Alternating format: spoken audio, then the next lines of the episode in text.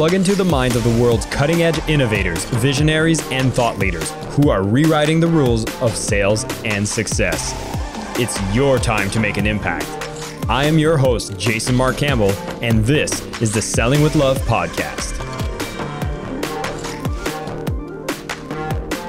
Hey, listeners of the podcast, we've put together an exciting community where you can dive deeper into the content of every single episode. And for those of you who join this community from the podcast, we'll give you an access to a course we've just put together worth $500, all yours for free, while we're sending this out to our listeners of the podcast. Simply go to sellingwithlove.com/podcast to be eligible to get this course for free. And we look forward to seeing you in the community.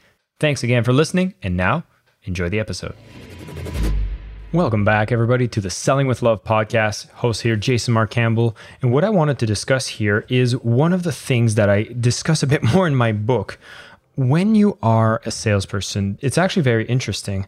I made a formula which made me realize that as the seller, you are actually responsible over so many elements of a sales transaction. Most people forget this. You know, for most of the people I speak to who are afraid of sales, it's actually because it comes with so much of that responsibility. And when you think, what are the elements within a sales transaction or a product or a service that's being sold, there's four major things that are at play. There's the cost of what is it that you sell. If it's a product, then there's obviously some raw materials that exist and all of the costs that make it so that you can offer this product and people can have success with the acquisition of that product. That's cost. And if you are the seller, or in most cases, you might be listening to this as the business owner as well who needs to sell, well, you do have some responsibility over the costs, how you design the product, what features you include, how much time you invest if it's a service, and all of those actually make up the portion of the cost of what a product is, and that is within your control. The other variable that is very relevant in the sales transaction is actually price. Price is something that you make up. You can literally sell whatever price that you want when you go out there and sell. So how do we find the perfect price? Well, I'll tell you what is an imperfect price is if you go out there and you're selling and your price is lower than the cost, that's not a very successful business. And you'll notice this theme as I'm going to lay out these other two variables as well, is you always want the next variable to be higher than the previous one. Because again, if your price is lower than your cost, well, you're not going to actually be profitable and you're going to go out of business really high.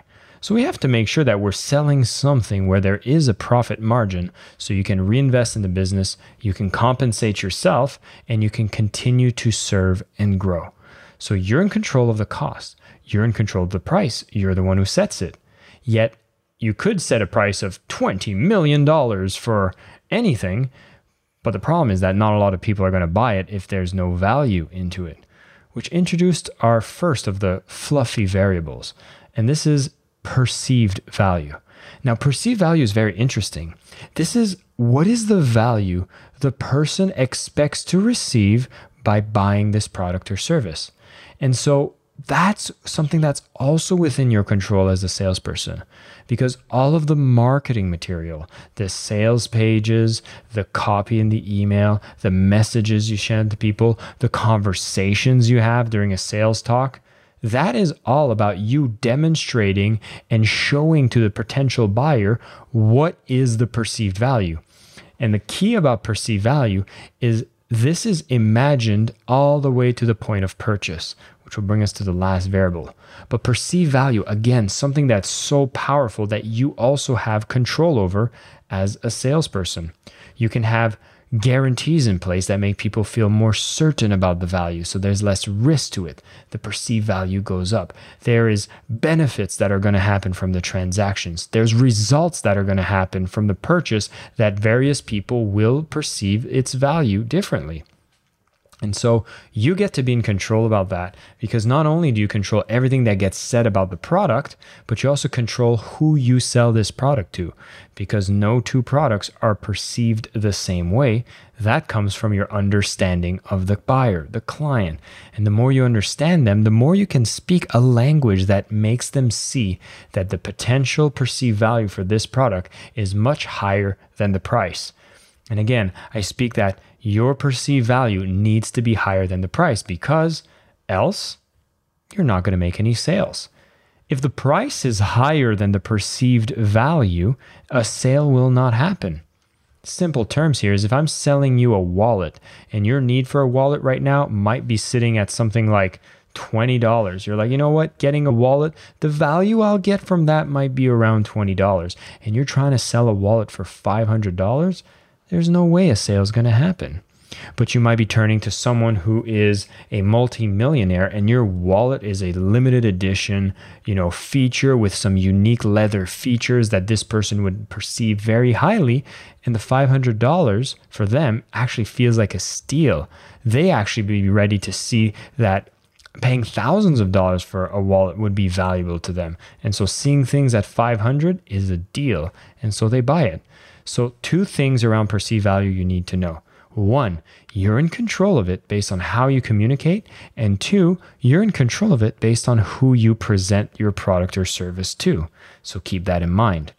Now, I did mention perceived value lives only to the point of the purchase being made, because the final step in this ladder of control that you have as a salesperson is actually the real value. And the real value is the value that people get the moment they get the product in their hands. And the example with the wallet here is that person who's a multimillionaire thought that this was worth thousands, puts it in their pocket, and there's one of two things that'll happen. One is they'll go, wow, this is worth even more than I was expecting, and I am delighted to own this product. Or they're going to get disappointed. They'll buy the product and they'll be like, oh, it doesn't live up to my expectations. So again, the real value needs to be even higher than the perceived value, so that people can become raving fans and excited about buying your product and service. That's how the word of mouth starts. That's how referrals starts. And that's how you build a more and more successful business. Because if you decided to bring up your perceived value to unrealistic levels, where the moment people make the purchase, they're not happy with the results that they got, then they're going to have buyer's remorse. You're going to have dissatisfied customers. And here's why you're also in control of the real value. Because as a business owner or a salesperson within a company, you want to make sure that the processes that are in place the moment somebody acquires a product, that it is a great product or a great service, and you're doing the best to make sure that they get real results. And again, the real value, it's kind of interesting. You'll never know what the real value is for an individual until they actually have the product in their hands. So the best you can do is understand the client as best as possible and see how the product or service really helps them fix the problems that they were having, the moment that they get the product that it actually does serve those problems, and the moment they buy it is only when you'll know for sure. But it's worth taking a risk, and there's things you can do in business, such as having money back guarantees, service standards, statements that ensure that there is going to be a level of quality that not only will make people perceive the value higher, but will also ensure that they feel good about making the product, and make that product the best it can possibly be. And again, as a seller, you are in control of all of it. Now, the reason I bring up these four variables, which I think is a beautiful way to look in the business and ask, like, okay, how is my cost to the price? Am I making enough money with every sale? And how is my price to the perceived value? Are people buying it? And then what is my perceived value to the real value is, are people happy when they buy it? Are big questions you want to make sure are always being answered favorably, because else we're pointing to a problem in your value chain. What is the one thing that you don't control as the seller? Because that's a lot of things you get to control without the sales transaction. Well, there's one element you don't control, and that is the market. And that will actually affect what is allowed to be perceived as high value or not. Again, using the wallet example, I could be selling a wallet for $500, but if I feel that I can go on Amazon and buy a wallet for $20 that looks, feels, and acts and solves my problem the exact same way as your $500 ones, it's going to be very difficult for me to make some sales at $500. I will have to be more specific, niche down, target, add features that the generic commoditized product doesn't have, but the market is ultimately the one thing you cannot control. So one of the things I would ask you to do, as you've just learned about these four variables, is also to take a moment, a step back and say, do you understand your market? What choices do people have when they are shopping for similar alternatives or competitors? Do you know who your competitors are? And where do you stand in the marketplace? And more important than all of that is, as you are selling with love, it's not where you stand in the marketplace, but really, where do you stand out so that you can pick a target market that you can serve beautifully and make sure that you do not get cut by your market and really serve so specifically a key group of people like they've never been served before. And that, more often than none, will be how you can see this whole equation be beautiful, where you will have lower costs, high price, extremely high perceived value, and extremely high real value in a way that you get to serve that specific audience. That's why, as we're doing our Prospecting with Love Challenge this week, one of the key things we look at is all of the competitors, the landscape, and see where our customers are hanging out so that we can actually see what conversations are happening and position ourselves to truly solve their problems. And we make sure that we get so specific on who we serve so we can serve them more powerfully.